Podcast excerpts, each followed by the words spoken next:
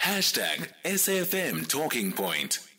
All right, we're going to turn our attention to this story now. It's really the ongoing move by civil society uh, organizations and health movements to try and end what has long been described as vaccine monopolies. Anna Marriott is the policy lead for the People's Vaccine Alliance. Anna, good morning to you and thanks for your time today. Good morning, and thank you very much for having me. So, when we look at where the world is when it comes to COVID 19 today, a lot less talk about vaccinations because there does seem to be a prevailing sense that perhaps we have seen the worst of the pandemic. As the People's Vaccine Alliance, you're still pushing um, for the end to vaccine monopolies. How do you see the situation? I mean, can we confidently say that, you know, we've seen the worst of COVID 19? I, I, really don't think that we can. I think there's a, a, huge amount of scientists and epidemiologists around the world who are saying, please do not let complacency set in here. Yes, we've seen recent peaks um, and now decline of Omicron in some countries, but it's actually on the rise in many countries, including in my own here in the UK again. And the global figures are on the rise again. But more than that, we know that as long as this extreme vaccine inequality continues across the world, then we are setting ourselves up for new variants, potentially more dangerous and vaccine resistant variants that could come back and we could see more peaks, we can see more needless deaths. And that's why we're saying that there can be no halt to the campaign, to the pressure to get uh, an end to these vaccine monopolies, get a temporary suspension on the patents and the intellectual property so that we can get more manufacturers ready around the world to make the vaccines and ensure that everybody has access. Mm-hmm. You know, even if we transition into an endemic phase with this virus, we're still going to need protection. People are still going to need life saving treatments that are currently not available in, in many parts of the world. So that's why we continue to push for this. And, and just last week, we saw um, over 100 world fi- leading figures, including former world leaders, including, in, in fact, former leaders of Ukraine, um, the current president of Tanzania. Uh, we saw leading humanitarians um, and, and leading UN figures all calling for a people's vaccine to lift these vaccine monopolies and get everybody protected.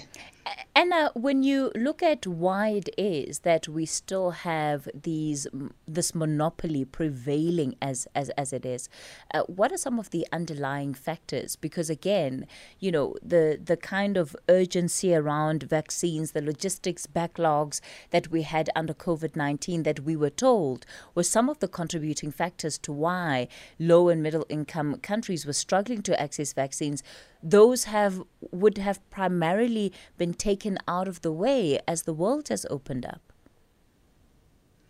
So I think since the outset of this pandemic, you know, despite world leaders lining up to say that these vaccines would be global public goods, we've seen this toxic mix of uh, vaccine nationalism on the part of rich countries who have have continued to buy the majority of, of vaccines for themselves and just a you know the world is basically dependent on just a handful of pharmaceutical corporations who are treating these vaccines as their own private property they get to decide how many vaccines get made what price is charged and who gets to buy them mm. and and even today we are seeing a continuing trend of the vast majority of those vaccines being sold to the richest countries um, who where they can make the, the, the biggest profit margin. So we're still seeing that inequality today.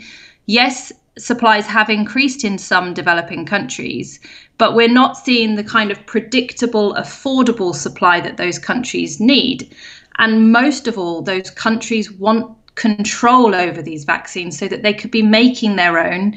They've got their own assured supply that won't be disrupted um, mm. every time there's a spike in a rich country, um, and they've got greater purchasing power to, to divert vaccines um, to those countries. So that's why we need a more diversified manufacturing of these vaccines, more diversified um, distribution of these vaccines, and more control for developing countries over their own supplies. One of the things, of course, is the fact that we have had world leaders commit to doing better, commit to ending these monopolies. And yet, the, the reality of the situation is that it's not changing at all, it's not moving.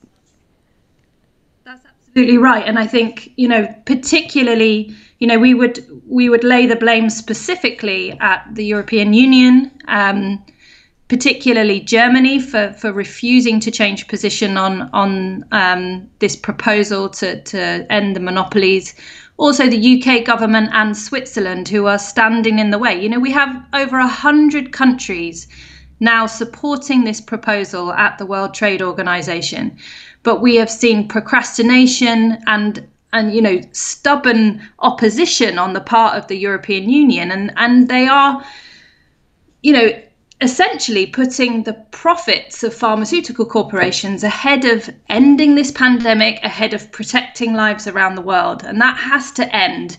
Now, talks are intensifying now um, at the at the World Trade Organization between South Africa, India, the European Union, and the, and the United States. And I think you know this this letter that was sent yesterday by so many leading figures across the world, I think really should send a very loud and clear message to South Africa and India that that the the majority of the world has their back here. You know, sure. they want South Africa and India to push through and win this comprehensive waiving of vaccine monopolies mm. so that so that everyone can be protected. We'll continue the conversation with Anna Marriott, who's policy lead for the People's Vaccine Alliance. For now, we're going to take a quick break. The Talking Point with Kathy Motlatlana. Weekdays, 9 a.m. till midday. So, we're talking about the global effort then under the People's Vaccine Alliance, calling for an end to the monopolization of vaccines and also ensuring that there are more COVID 19 vaccines flowing into low to middle income countries. Anna Marriott is the policy lead for the uh, People's Vaccine Alliance. Anna, you raised something important here, and that is this perception that rich countries, and I don't know if it's just a perception or in fact uh, the reality here, that you have these rich countries that are effectively protecting pharmaceutical companies when it comes to ensuring that the monopolization of vaccines continues. What does this tell us about who is benefiting financially from the situation as well? So I think you know we do have to look at the the power and the money being made here. Um, we know that the pharmaceutical corporations have very strong, very well resourced lobbying efforts in many rich countries. Um, and, you know, I think in, in the pandemic also have another stranglehold over rich country governments because they hold the supply of these vaccines um, and, and rich countries want them. So there, there does seem to be, you know, a real um, shameful reluctance on the part of the rich country governments. And again, I would I would single out just a handful here. We have Germany, UK, Switzerland, and the head of the European Union standing in the way of, of this. And we really do need to interrogate the relationships that they have with the pharmaceutical corporations. We know that companies like Pfizer, BioNTech, and Moderna have been making $4 million every hour in pre tax profits from the vaccines. That is a huge amount of money, eye watering profits, way, way above any other company um, average profits um, in, in, normal times. And so that, and with that, that wealth and the, that massive accumulation of wealth comes enormous power to, to influence those governments. Um, and and that has to change. You know, we have to have um, a more rational look at the economic impact, let alone you know the the health impact of this pandemic. But but the global economy is losing trillions to this pandemic. You know, many many different sectors are suffering. You know, huge impacts, huge losses, massive job losses across the world you know the the the benefits to pharmaceutical corporations pale um, in in in uh, relation to those massive negative economic impacts across the world. Mm. So we need to see those rich country governments taking a more rational look at this and and and thinking through more carefully what the repercussions of them continuing to protect these vaccine monopolies are.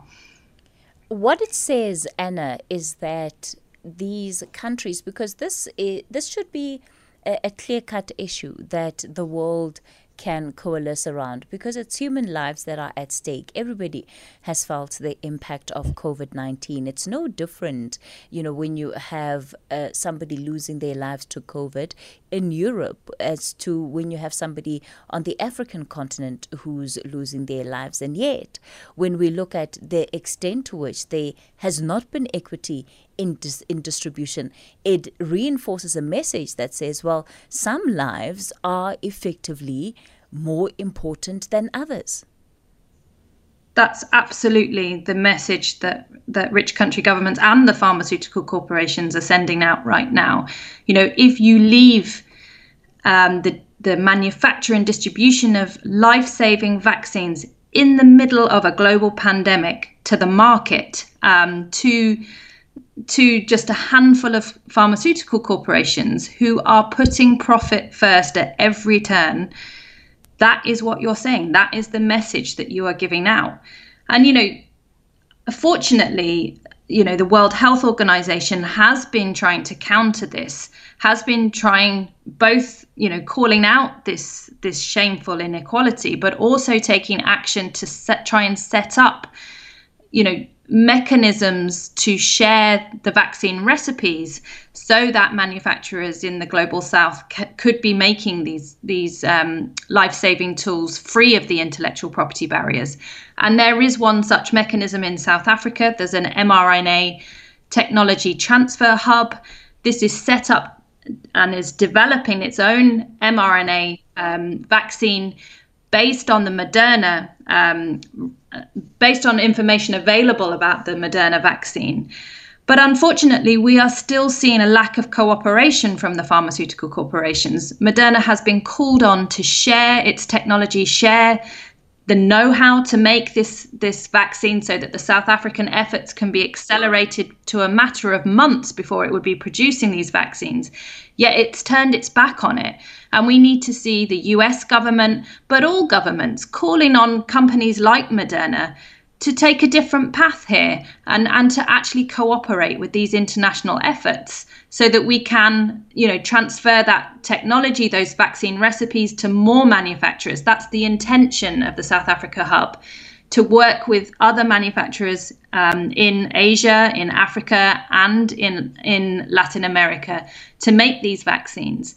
And and really the the rich country governments must be insisting now on the mandatory sharing of these vaccine recipes so that that initiative can get going Beyond the lobbying that you are involved with, Anna, you know, what happens if, if nothing changes as we have seen over the last year or so? What, what next for uh, the People's Vaccine Alliance? So, I mean, I think we build our movement on the foundations of the um, the movement built around access to HIV treatment. And that foundation that that campaign that movement has never given in and we will not give in on this. This is a matter of life and death. This is a matter of right to health. And so we will continue pushing um, you know intellectual property. Patents were not designed for pandemics. We have to see them lifted and we will not give up give in on that effort. There are Uh, you know key moments this year a, a world trade organization ministerial in may G7 summit in Germany in June.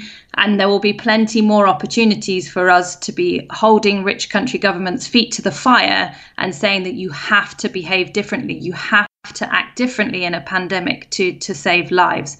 But also, we will continue to put pressure on the pharmaceutical corporations.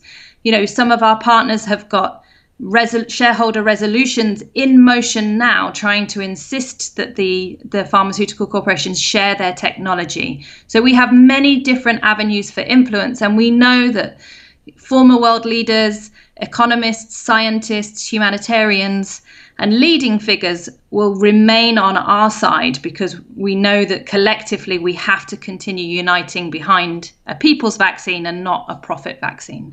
Anna Marriott, policy lead for the People's Vaccine Alliance. Thanks uh, for your time today, Anna.